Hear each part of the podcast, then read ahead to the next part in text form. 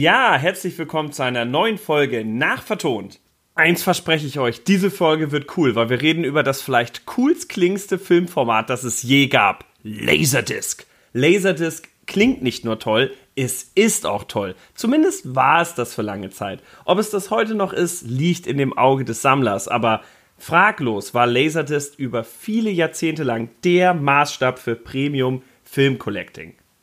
Es erschien bereits Ende der 70er war anders als VHS in der Lage, Stereo-Sound auszugeben, Kapitelwahl zu ermöglichen und mehrere Tonspuren und damit auch Audiotracks und in den späteren Jahren sogar Bonusmaterial, Making-ofs und Co. Ja, ja, das alles lange, lange vor der DVD. Kein Witz. Dennoch hat dieses Format sich nie durchgesetzt und ist erst in den 90ern überhaupt in Japan und teilweise in den USA eine Größe gewesen. Aber nur für den Premium-Markt, nicht für die breite Masse. Das lag nicht unbedingt am Preis, Diskpressen ist billiger als Bänder erstellen für VHS, sondern weil sich der Videorekorder mehr verbreitet hat. Warum hat er sich mehr verbreitet, fragt ihr? Ganz einfach. Der Videorekorder konnte wann immer, was immer aufzeichnen. Das war cool. Die Leute wollten quasi TV on Demand. Sie wollten Fernsehserien und Shows aufzeichnen können, denn Fernsehen war früher sehr, sehr wichtig und alle wichtigen Serien waren im Fernsehen. Logischerweise. Wo sonst? Und Somit verbreiteten sich die Videorekorder sehr schnell und als die sich verbreiteten, war die Industrie auch bereit, für diese Videorekorder Filme zu produzieren. Laserdisc auf der anderen Seite hatte nicht die Möglichkeit, dieses Bedürfnis zu erfüllen, Sachen aufzuzeichnen. Aufzeichnungsgeräte kamen es irgendwann in den 90ern für Zehntausende Dollar völlig unbezahlbar und für die breite Masse nicht erschwinglich. Das heißt, Laserdisc konnte nur eins, den einen Film zeigen. In den 90ern fing dann aber an, die Laserdisc so richtig durchzustarten. Wie gesagt, zumindest im Profi-Amateurbereich, wenn ich das mal so sagen darf. Weil die Soundanlagen wurden größer und natürlich auch die Bildschirme, also die Röhrenbildschirme. Und damit erkannte man immer mehr, dass die Laserdisc etwas wird. Einer der Werbespots sagte, was ist HD, HDXYZ? Die Zukunft interessiert mich nicht, ich will jetzt gutes Bild. Und das bot die Laserdisc was es mit der Laserdisc auf sich hat und wie ich überhaupt auf die Idee komme, jetzt über dieses Format zu reden, dafür erlaubt mir ein kleines bisschen auszuholen. Deswegen werde ich jetzt ganz naheliegend über die große Terence Hill Box reden mit den darin sich befindenden Blu-ray Release von Mein Name ist Nobody. Ich meine, klar, das ist der offensichtliche Weg, wenn man über Laserdisc redet. Aber lasst mich erklären. Ich bin ja gerade dabei, meine DVD-Sammlung so ein bisschen auszumustern. Habe ich in der letzten Nachvertonfolge drüber gesprochen ein schwerer Abschied. Und ich mache das halt so, dass ich bei den DVDs immer schaue, ist da ein Bonusmaterial drauf, was ich nicht auf den Blu-rays, die ich anstelle dessen gekauft habe, finde. Und dabei habe ich mir dann auch Mein Name ist Nobody angeschaut, die DVD und die Blu-ray. Und hier war die Entscheidung relativ einfach, weil bei der DVD ist kein Bonusmaterial vorhanden, bei der Blu-ray schon. Interessant daran ist, dass hier Bonusmaterial drauf ist, was offensichtlich für eine DVD gedacht gewesen ist. Denn es ist alles im 4 zu 3 Format und ich komme da später nochmal drauf. Es gibt auch klare Indikatoren, dass es sich hierbei um Bonusmaterial für eine DVD handelt aus der Zeit der frühen 2000er. Warum rede ich über dieses Bonusmaterial? Weil es eine Dokumentation enthält, die ich für mit einer der besten halte, die ich in den letzten Jahren gesehen habe zum Thema Filmrestauration. Warum gerade auf der Disc für Mein Name ist Nobody, ich habe keine Ahnung. Die hätten sie besser bei Star Wars, Indiana Jones oder irgendeinem anderen großen Blockbuster-Release raufgepackt, weil wir haben es hier ganz klar mit einer der besten Dokumentationen in diesem Bereich zu tun. Und zwar hört sie auf den simplen Namen Nobody abgestaubt soll darauf hinaus, also ist natürlich eine Anspielung Western, staubig, höhö, aber soll halt auf den Aspekt hinaus, dass man diese Filme restauriert hat für den, naja, DVD-Release, auch wenn wir hier die Blu-ray-Fassung schauen. Das erkennt man vor allem daran, dass das Ganze in 4 zu 3 ist. Also man hat sehr große schwarze Balken oben und unten, genannt Letterbox. Und diese Letterbox-Balken ähm, sind eben sehr heftig breit, was sie ja nicht sein müssten für eine Blu-ray-Dokumentation, weil man da ja das 16 zu 9 Format nutzen kann. Aber zum Inhalt der Doku. Hier wird einfach mal die komplette Restaurationsgeschichte aus deutscher Sicht hoch professionell erklärt, wie diese Filme restauriert werden. Ich kenne sowas von der äh, Criterion Collection. Äh, kurze Erklärung: Criterion ist ja so sowas wie bei uns in Deutschland Arthouse. Das ist quasi eine, eine Firma, die zu Laserdisc-Zeiten mm, also zu früheren äh, Heim-Release-Zeiten, Filme genommen hat und sie, also alte Schwarz-Weiß-Filme, alte Farbfilme aus den 50ern, 60ern, teilweise dann später auch 70er, 80er genommen hat und professionell mit dem Einscannen der einzelnen Bilder von den, also die Filmrollenbilder, restauriert hat. Das ist ein Highlight, äh, weil bis heute viele der Veröffentlichungen auf DVD und Blu-ray, die wir heute kaufen und als selbstverständlich als HD remastered oder restauriert betrachten, auf diese Criterion Scans zurückgeht. Also diese Firma hat wirklich gesagt, wir überarbeiten die Filme. Dazu muss man ja nicht nur die, ähm, die Filmstreifen alle einscannen, man muss sie auch nachträglich bearbeiten und etc. Und wie gesagt, das habe ich zum ersten Mal auf YouTube auf, in einer Criterion-Dokumentation ähm, gesehen, die halt auf einer deren Criterion Laserdisc oder auch DVDs drauf war, die ja hier nicht erscheinen, weil wir haben Criterion nicht. Ja, wir kriegen das dann unter anderen äh, Vertriebshändlern hier auf dem deutschen Markt und im Endeffekt weiß hier in Deutschland keine Sau, was für ein Aufwand das eigentlich ist, diese Filme zu restaurieren, um sie uns heute in der Bildqualität zu zeigen und welche Geschichte dahinter liegt. Diese Dokumentation beschreibt das aus deutscher Sicht und das ist, soweit ich weiß, relativ einmalig. Und zwar fängt es damit an, dass der Film Nobody zuerst auf 8 mm veröffentlicht wurde. Ich wusste bisher sehr wenig darüber, wie Filme auf 8 mm veröffentlicht wurden. 8 mm Filme und das waren diese relativ kleinen Super 8 Kameras, mit denen man dann halt private Urlaubsfilme aufgenommen hat und dann per Projektor zu Hause gezeigt hat. Also im Endeffekt ein totales Highlight für den privaten Gebrauch.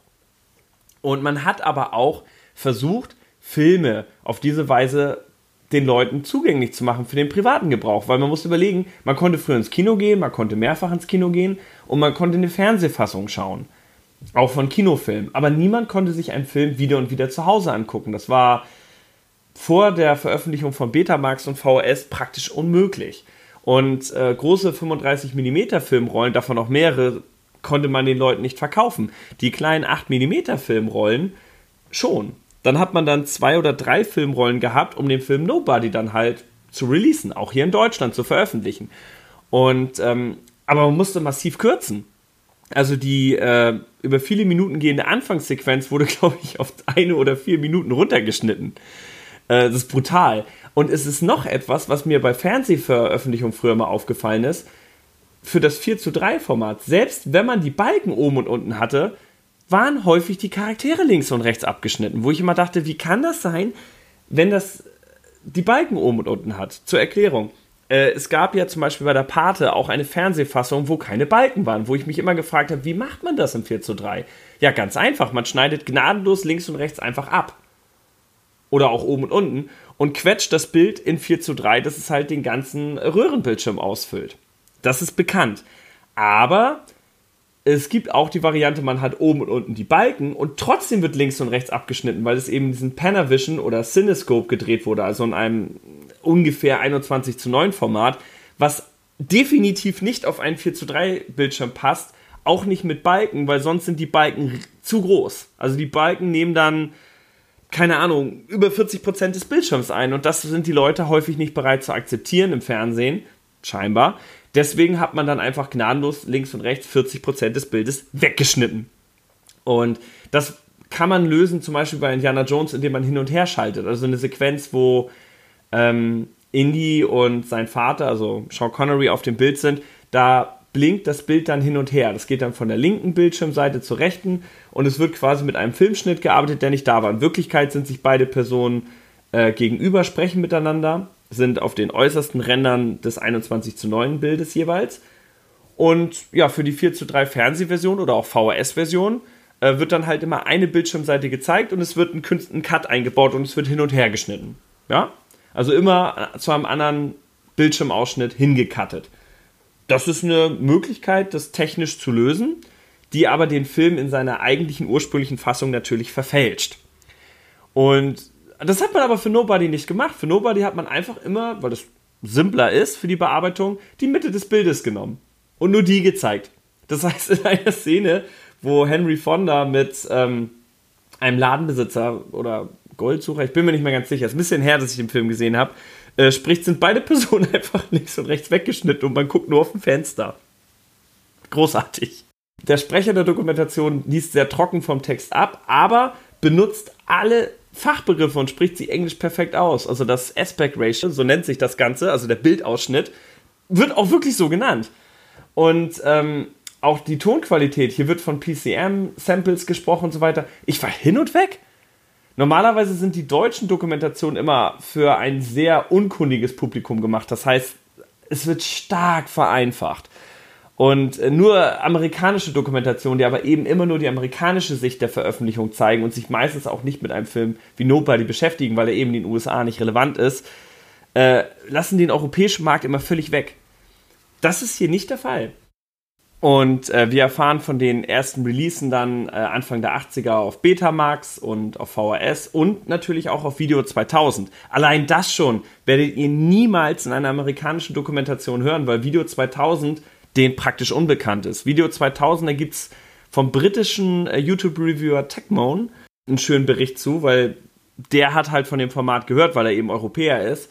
Das waren quasi, wenn man sich die anschaut, große VHS-große Hörspielkassetten, also Audiokassetten, so sahen die aus. Hatten im Grunde genommen ein besseres Bild äh, als die ursprünglichen VHS und auch besseren Ton, aber konnten sich halt am Ende überhaupt nicht auf dem Markt durchsetzen. Nichtsdestotrotz, alleine, dass das erwähnt wird und auch erklärt wird im Detail, Highlight. Dieses Wissen, was ich hier gerade mit euch teile, habe ich mir über Jahre aus unzähligen Reviews, Dokumentarfilmen und natürlich auch Online-Artikeln zusammengebastelt dass hier einfach mal so perfekt aufgearbeitet wird und richtig fachkundig erklärt wird. Also allein deswegen, diese Dokumentation gehört eigentlich so ins Internet als eigenständige Dokumentation über Filmrestauration, in meinen Augen. Na gut, wir haben hier den, äh, die Veröffentlichung auf VHS. Hier haben wir halt diese krass weggeschnittenen Ränder.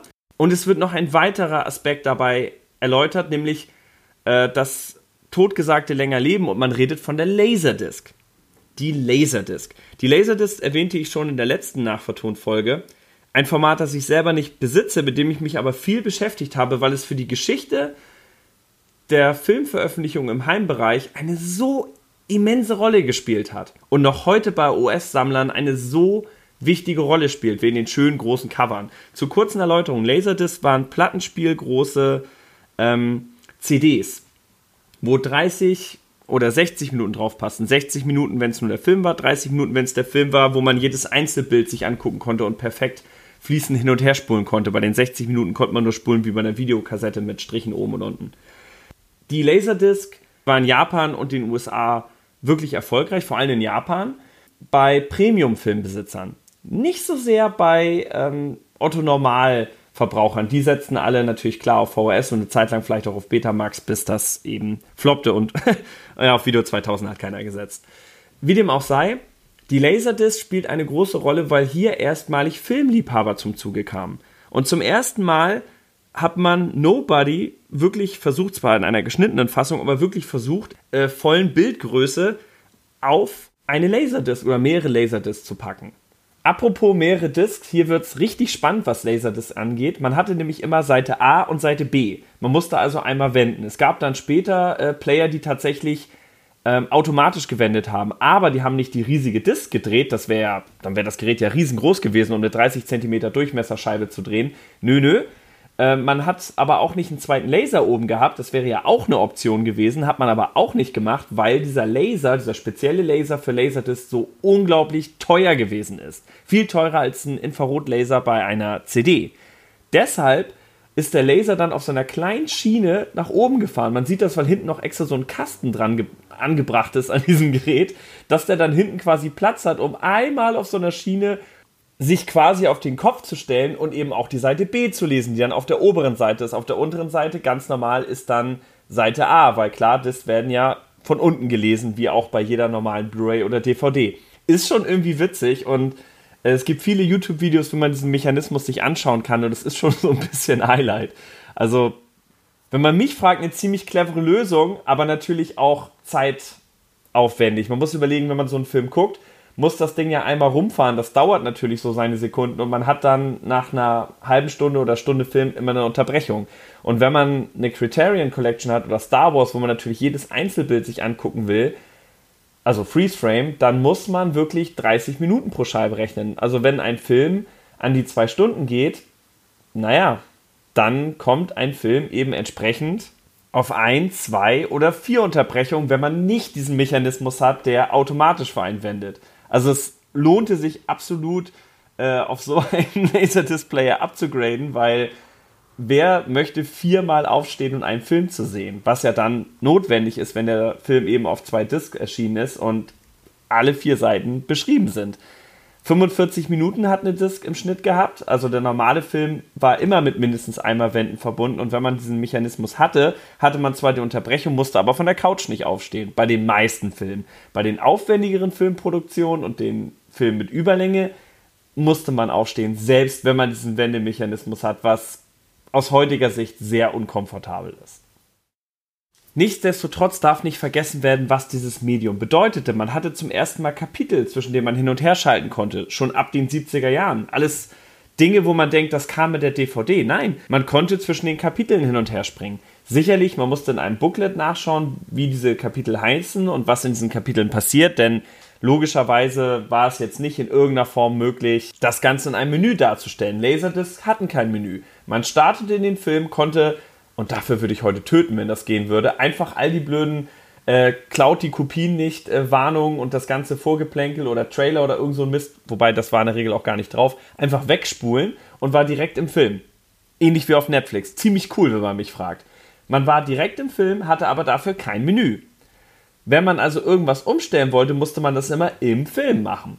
Und auch zwischen den Tonspuren musste man im Film hin und her schalten und auch in den Kapiteln musste man quasi, wie man das von CDs mit Tracks kennt, die einzelnen Kapitel per Fernbedienung ansteuern. Und dazu hatte man eben ein Booklet, also die Laserdisc-Verpackung selber war in der Regel das Booklet, wo dann eben aufgelistet war namentlich, welche Kapitel dort waren und mit kleinen Bildern, wie man das heute aus DVD-Menüs kennt, äh, was grob in diesen Kapiteln geschieht. An sich also sehr fortschrittlich und ganz nett. Und bei einigen Filmen gab es dann auch Bonusmaterial, Toy Story zum Beispiel. Und ähm, da musste man dann auf einer Disc zu einer speziellen Kapitelstelle schalten und hatte dann das Bonusmaterial. Das war revolutionär und vieles Bonusmaterial, was wir später bekommen haben auf äh, DVD und Blu-ray, stammt teilweise tatsächlich noch von diesen aufwendigen Laserdisc-Releases. Man muss sich das mal vorstellen. Äh, Ende der 80er, Anfang der 90er Bonusmaterial zu den Filmen wie revolutionär zu einer Zeit, wo ich dachte, dass außer VHS nicht viel existiert hat. Das alleine ist schon mal etwas, was die Laserdisc mehr als erwähnenswert macht in meinen Augen. Hinzu kommt natürlich noch der Aspekt, dass man Audiokommentare mit draufpacken konnte. Etwas, was hierzulande erst mit der DVD so richtig, ähm, ja, so richtig den Massenmarkt erreicht hat. Audiokommentare sind extrem cool. Man musste sie damals zwar auf äh, die Monospur packen und teilweise, wenn der Film sehr aufwendig war, in einer ziemlich gedrückten Qualität, weswegen die Audio-Kommentare ähm, häufig nicht so pralle klingen von der Tonqualität her.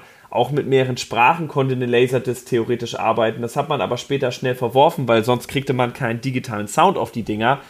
Das sind halt so die Nachteile. Und wie gesagt, bei den PAL-Releases gab es in der Regel nie einen Audiokommentar, soweit ich jedenfalls weiß kann mich hier irren, aber ich wüsste jetzt von keiner, die das hat. Und es gab eben auch, und das ist, wie ich finde, auch mehr als bedauerlich, eben diesen erweiterten digitalen Sound nicht, weil ja, die Auflösung ist halt ein bisschen höher PAL und somit war da kein Platz. Der Sound auf einer Laserdisc war natürlich vor die Zeit, wo das Ganze als Disco Vision von Philips, also Magnavox in den USA rauskam, Bombe. Da kannst du nichts sagen. Da war Stereo-Sound drauf. Die meisten hatten nicht mal Stereo-Fernsehgeräte. Das kam erst so Anfang der 80er auf in Deutschland sogar noch ein bisschen später. Da war natürlich das Bombe, dass du das an eine Stereoanlage anschließen konntest und Stereo-Sound bekommen hast. Also der Stereo-Sound war auch in der Regel relativ unkomprimiert, also eine coole Sache. Zuerst hatte man eben zwei Channels für Mono oder einen für Analog Stereo. Ab den 80ern, wo dann Disco Vision so ein bisschen verschwand und das Ganze mehr unter Laser Vision oder eben Laserdisc vermarktet wurde, kamen vier Channels hinzu. Da war dann eben Stereo möglich, da waren dann auch digitale Channels möglich mit digital hat es dann auch AC3, also Dolby Digital oder eben äh, DTS. Problem an der ganzen Geschichte nur, das alles immer nur für US-Release, nicht für die PAL-Geräte, denn PAL hat ja eine höhere Auflösung, brauchte mehr Platz der Disk, also passte hier niemals eine solche digitale Tonspur drauf. Also wer DTS und äh, Dolby Surround, also Dolby Digital genießen will auf einer Laserdisc, konnte das nicht in Europa tun. Man braucht den US-Release, was natürlich schon irgendwie ganz schön uncool ist. Hinzu kommt noch der Aspekt, dass viele schwärmen im Internet natürlich von Laserdisc-Ton, weil es eben unveränderter Kinosound ist und digital nichts groß überarbeitet wurde. Aber nichtsdestotrotz, der Sound ist, denke ich, nicht so satt wie auf einer Blu-ray. Würde ich einfach behaupten, ohne es überprüfen zu können. Es ist sowieso eine Hemmschwelle. Man muss erstmal für 200, 300 Euro so einen Laserdisc-Player haben, einen vernünftigen. Dann braucht man einen, der auch NTSC abspielen kann. Dann braucht man noch einen 200 Euro teuren Codierer, um das AC3-Signal umzuwandeln, dass ein heutiger AV-Receiver damit arbeiten kann und man auch wirklich Dolby Digital bekommt. Und für DTS braucht man nochmal einen ganz eigenen Player, der das unterstützt. Ihr merkt, die Hemmschwelle, die Barriere ist groß, wenn man in Laserdisc einsteigen will. Eine DVD oder eine Blu-ray liefert das einfach frei Haus. Aber wieder zurück zu Abgestaubt Doku und der Laserdisc, die dort erstellt wurde für den Film. Nobody wurde nämlich komplett neu eingescannt für die Laserdisc und hat bei diesem neuen Einscannen auch versucht, eine Farbtreue hinzukriegen. Das ist nicht wirklich gelungen. Wer mal Laserdisc-Aufnahmen gesehen hat, ich kenne sie ja auch nur aus dem Internet, die sind immer deutlich blasser als das Original. Und ähm, wir haben hier auch noch den Aspekt, dass das Bild einen starken Grünstich hat, ähnlich wie bei den Matrix Blu-rays. Also wirklich ein starker äh, Grünstich, ähm, der beim Übertrag auf das NTSC-Format passiert ist. Witzigerweise die PAL-Fassung, die eben nicht nochmal ein neuer Einscan war, sondern einfach nur ähm, eine Kodierung des NTSC-Signals, hat diesen Grünstich nicht, weil PAL ist ja eine verbesserte Version von NTSC da hat man dann wieder die korrekten Farben. Dafür ist die Bildauflösung ein bisschen schlechter, weil, naja, das Bild musste in die Größe gezogen werden, weil PAL eine größere Auflösung ist als NTSC. Ähm, wie dem auch sei, hochinteressant. Das heißt, wer eine Laserdisc hatte in den 80ern und 90ern, der hatte als allererstes die Möglichkeit, Nobody in nicht ganz voller Länge, aber in seiner ursprünglichen Fassung mit vollem Bild zu sehen. Allein das macht Laserdisc zu einem phänomenalen Medium, weil es Jahrzehnte der Zeit voraus war. Dementsprechend natürlich auch teuer. Hierzu nur am Rande, es gibt eine, ein YouTube-Video, wo jemand äh, 1990, 91 unterwegs war und für ein Schulprojekt zeigen wollte, dass VHS schlechter ist als Laserdisc und dafür in den Läden rumgelaufen ist und tatsächlich die ganzen Preise gefilmt hat und auch äh, wie die verkauft wurden und wie in Plattenläden aufgestellt wurden in den Läden. Hochinteressant mal so zu sehen für mich, der jetzt viele Dokus über Laserdisc gesehen hat, wo das eigentlich alles herkommt. Und weil die Laserdisc halt noch aktuell war zu dem Zeitpunkt, wo diese Nobody-Doku gedreht wurde, hat man dann sich auch die Mühe gemacht, wirklich die Geschichte von Laserdisc zu erklären. Habe ich noch nie in deutscher Sprache in der Form so gesehen. Äh, man erklärt sogar das Phänomen Laserrod, was eigentlich nur Bonuswissen ist und nichts für die Restauration zu tun hat. Zur kurzen Erklärung, was ist Laserrod? Solltet ihr jetzt heiß geworden sein auf Laserdisc wegen den plattengroßen Covern und den vielen Bonusmaterial und so, Vorsicht, Damals hat man noch nicht wie heute, das wird auch in der Doku so erklärt, luftdicht diese Disc zusammengepackt. Also Pioneer hat das getan. Pioneer äh, war da ganz groß im Laserdisc-Bereich, aber viele andere Hersteller nicht. Und somit ist Feuchtigkeit oder auch Staub zwischen das Pressen der Platten gekommen, also dieser Plastikschichten. Und das führt häufig dazu, dass der Laser darauf trifft und an der Stelle, ja, ich sag jetzt mal, die Disc quasi verbrennt. Also Deswegen auch Laser Rod, also Laser, ähm, Laser vergammeln könnte man sagen oder auch Laser ähm, wegknöseln sozusagen. Also der Laser zerstört wirklich an der Stelle die Disk. Unabsichtlich natürlich, weil er hier sich reinbrennt, weil er eben nicht korrekt äh, zurückgeworfen wird. Und an dieser Stelle sind dann äh, Fragmente zu erkennen im Film oder im schlimmsten Fall die Disk ist nicht mehr lesbar. Das gibt es auch bei frühen äh, CDs, die ja auch hunderte Jahre halten sollten, ist aber dann am Ende nicht taten, äh, weil sie eben über dieses Problem verfügen. Heutzutage wird das eben alles luftdicht gemacht und in sterilen ähm, äh, Fabrikationsanlagen, weswegen wir solche Probleme bei DVDs, bei ähm, Blu-rays oder auch den neuen 4K-Discs nicht mehr erleben sollten. Aber das war nicht der Fall bei CDs und CD-ROMs und eben auch nicht bei der Laserdisc, die es am schlimmsten trifft, weil sie ja eben schon seit der 70er Jahre als Disco Vision ein toller Name, ursprünglich mal auf den Markt kam. Trotzdem hat Laserdisc so seinen Charme. Also ich habe lange mit dem Gedanken gespielt, mir ähm, die Star Wars Collection auf Laserdisc zu holen, einfach weil die tatsächlich in der unbehandelten Fassung ist. Ich habe dann am Ende äh, Hamis Version genommen, also eine Überarbeitung von Laserdisc der Original Blu-ray und äh, der Filmrolle, weil man hier den Vorteil hat, dass das Bild und die Farben deutlich besser sind. Und natürlich auch der Ton, weil in all diesen Belangen ist Laserdisc nicht perfekt. In der Doku wird zwar noch gesagt, Laserdisc hat einen besseren Sound als DVD, was stimmt, äh, weil die DVD häufig den Ton sehr stark komprimiert hat und man zumindest den Stereo-Sound einfach so eins zu eins auf die Laserdisc gepackt hat. Aber das ist eine akademische Diskussion, was ist besser, Laserdisc oder DVD, weil die Blu-ray ist dem alle Male erhaben. Also sie hat das bessere Bild und sie hat auch den besseren Sound, weil man hier noch weniger Komprimierung vornehmen muss, selbst bei 5.1, also bei Surround Sound. Also kurz gesagt, Blu-ray ist der Laserdisc einfach in allen Belangen überlegen, außer dass die Cover nicht so schön groß sind.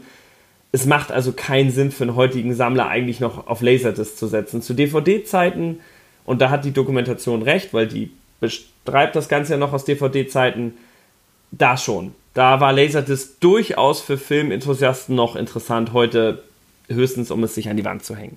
Und natürlich aus Liebe zu dieser Form des analogen Films, denn es ist ein analoges Medium, auch wenn es auf einer Disc ist. Es ist nicht digital wie bei DVD oder Blu-ray und das hat, denke ich, nochmal so seinen eigenen Charme. Für viele auf jeden Fall.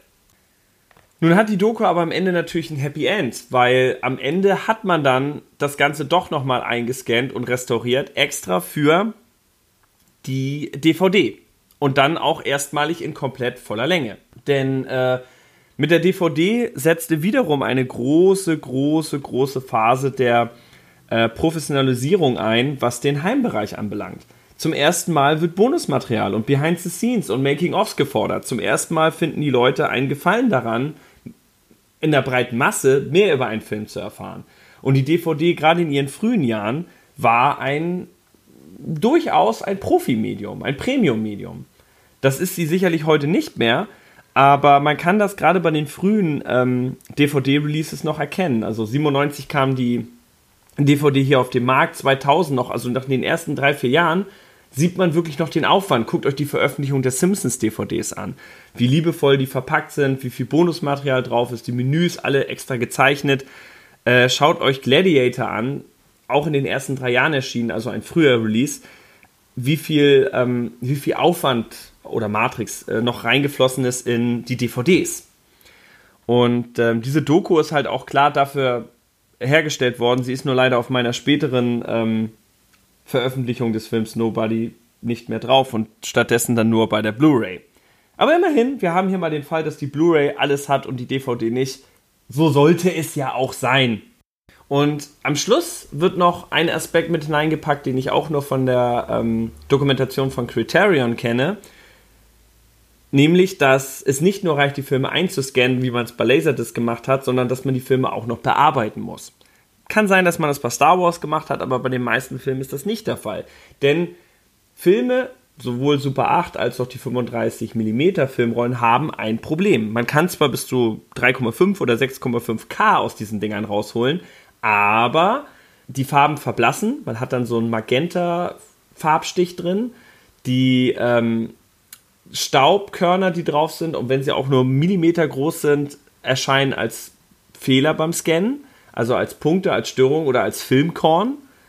Also das ist dieses körnige Bild, was man bei jedem Film hat, was man auch nie ganz wegkriegt. Man kann es mit dem sogenannten DNR-Verfahren, also Digital Noise Reduction. Was ist Digital Noise Reduction? Ähm, es wird eben digital mittels einer Software, eines Filters, äh, das Rauschen reduziert. Ja, das sagt es wortwörtlich und das macht es im Grunde genommen auch. Ein schönes Beispiel: Terminator 2 auf der 4K Blu-ray ähm, wirkt das Bild etwas unschärfer, dafür aber sehr geglättet. Oder auch die 4K Veröffentlichung im Internet von ähm, dem ersten Star Wars. Da gibt es einmal die Form mit Filmkorn, die wirklich sehr kornig aussieht, aber dafür ein sehr scharfes Bild hat. Und die nicht körnige Variante mit DNA drüber, die ich persönlich lieber gucken mag, die aber ein kleines bisschen an Schärfe einbüßt. Was mag man lieber? Ich persönlich mag es lieber, wenn das Bild äh, schier aussieht, aber da hat jeder seinen eigenen Geschmack. Das muss gemacht werden. Dann hat man manchmal Risse in den Einzelbildern oder auch im Filmstreifen. Die müssen dann tatsächlich, ja, quasi mit Photoshop im Einzelbild entfernt werden. Ein extrem teurer Prozess, der in den 80ern halt praktisch unbezahlbar war und außer jetzt für Star Wars und dem Laserdisc-Release nie gemacht wurde. Also ganz berühmt, es ist ein Haar in einer Aufnahme, wo sie einen Sternzerstörer gefilmt haben in Star Wars. Ja, ist wirklich ein menschliches Haar. Das ist äh, auf die Linse gefallen und ist dann halt in der Aufnahme zu sehen. Und man hat dieses dann entfernt, indem man einfach beim Laserdisc-Release ein paar Sekunden Film rausgeschnitten hat, weil man das nicht anders konnte. Und heute ist die Aufnahme wieder drin äh, beim Blu-ray-Release und man hat natürlich digital das Haar entfernt, also mit Photoshop in den Einzelbildern. Das sind so Sachen, die konnte man in den 80ern nicht. Und das ist halt ganz interessant, finde ich jedenfalls, so ein bisschen dahinter die Kulissen zu schauen, wie Filme restauriert werden und äh, wie es auf einmal möglich ist, dass Filme heute so viel besser aussehen, als sie es je taten. Weil das, wo man hin will, weswegen ich auch nie VHS sammeln würde, ist ja, dass die Filme so aussehen, wie sie ursprünglich mal gedreht wurden. Dazu greift man heutzutage, das hat man auch beim Blu-ray-Release äh, getan, auch nicht auf Filmrollen zurück, sondern auf das Film negativ. Also die Originalfilmrollen, äh, die damals den Film abgedreht haben, davon gibt es negative. Und die kann man sich nehmen, vergleichen mit der, mit der Filmrolle, die dann im Kino lief, um die exakten Längen der Filmszenen zu nehmen und somit den Film bestmöglich restaurieren. Ein millionenteurer Aufwand, der heutzutage tatsächlich oft für die, ups, für die Blu-ray-Release gemacht wurde. Der wäre mir fast Nobody aus der Hand gerutscht. der aber in den 90ern und vor allem in den 80ern praktisch unbekannt war. Deswegen auch die Fernsehfassungen in der Regel lange Zeit sehr, sehr mies waren. Noch in den 90ern hat man von vielen Western ziemlich miese Fernsehfassung gehabt. Sehr verwaschenen Bildern, weil man da eben auf die Tapes zurückgegriffen hat, die nicht so toll waren. Man hat nicht Videotapes genommen, nein, nein. Äh, man nutzte sogenannte Studio-Tapes. Ich glaube, die am häufigsten verwendeten Bänder waren die von Beta tatsächlich, also Sonys Bänder. Ähm, ja, Betamax hat in gewisser Weise überlebt in Form der Studio-Tapes und bis noch 2004, das wird auch in der Dokumentation gesagt, war Digital Betamax tatsächlich immer noch das Beste, was man nutzen konnte für ähm, das Studio-Tape, also quasi für diese TV-Version, die wir im Fernsehen gesehen haben. Ist ganz witzig eigentlich, wenn man drüber nachdenkt. Aber ja, Videokassetten sowie auch Beta waren theoretisch für digitale Signale vollkommen geeignet. Es gab später sogar noch, ähm, hat sich nicht wirklich durchgesetzt, die Theater, also ein Format, mit dem man in der Lage war, Videokassetten mit 1080 E-Bild auszustatten. Aber das nur am Rande. Insofern, ja, digitale Daten auf Bändern geht, ging ja auch in den 60ern auf Computern. Insofern, wenn man drüber nachdenkt, eigentlich keine Überraschung. Und deren Veröffentlichung hat man eine Zeit lang herangezogen für die DVD oder auch die Laserdisc-Release. Einfach weil ähm, diese in der Regel die beste Qualität haben und noch bis 2004 eigentlich das Maß aller Dinge waren. Es ist witzig, wenn man drüber nachdenkt, dass bis 2004 eine Form von Videokassette immer noch das beste Bild im Heimbereich, im Fernsehbereich war.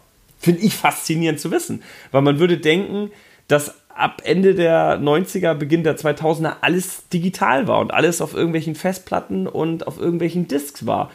Mitnichten. Mitnichten. Die hatten nicht genug Speicherplatz. Und äh, wer sich noch zurückerinnert, wie klein früher Festplatten waren, da ein Film in Rohform digitalisiert draufzupacken, undenkbar. Konnte man lange Zeit nicht. Und heutzutage haben wir so große Festplatten. Heutzutage haben wir ähm, die Scan-Technik dermaßen günstig, dass ja sogar, ähm, naja, Privatleute nicht, aber irgendwelche Kickstarter-Projekte laufen, alte Filme zu restaurieren, wie eben Star Wars in 4K oder in 1080p, Entschuldigung, und in 4K. Wie zum Beispiel Star Wars in 1080p und 4K. Das wurde auf eine Privatinitiative hin restauriert mittels Crowdfunding. Das wäre vor 20 Jahren, vor 30 Jahren undenkbar gewesen, weil es unbezahlbar gewesen wäre. Heutzutage geht's.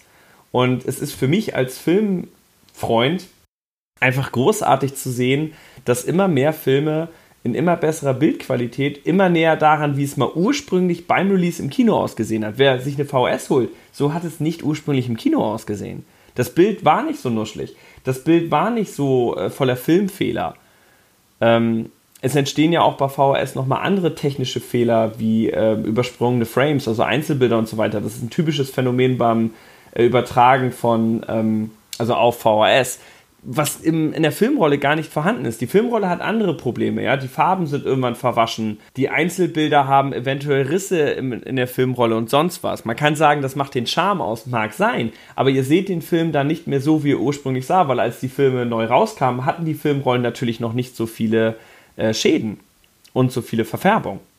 Insofern Blu-ray hilft uns, den Film so zu erleben, wie es ursprünglich mal war. Und 4K sowieso. Und ähm, diese kleine Dokumentation, Nobody abgestaubt, hat das einfach mal in seiner Gänze erklärt und dabei auch noch Laserdisc uns ein bisschen näher gebracht. Finde ich toll. Also ich habe eine Bewunderung für dieses Medium nach wie vor, einfach für das, was es geleistet hat. Auf den langen Weg hin zu einem wunderschönen Heimkinoerlebnis. In diesem Sinne, ich empfehle euch die Blu-ray von Nobody alleine für diese Dokumentation. Der Film selber ist natürlich auch spitze, das sowieso. Und es ist ganz interessant, sich mit dieser Thematik zu beschäftigen, wenn man denn ein Freund des Heimkinos ist. Einfach um zu sehen, wo kommt das alles her. Und da Geschichte immer spannend ist, ist auch das spannend. In diesem Sinne, tschö.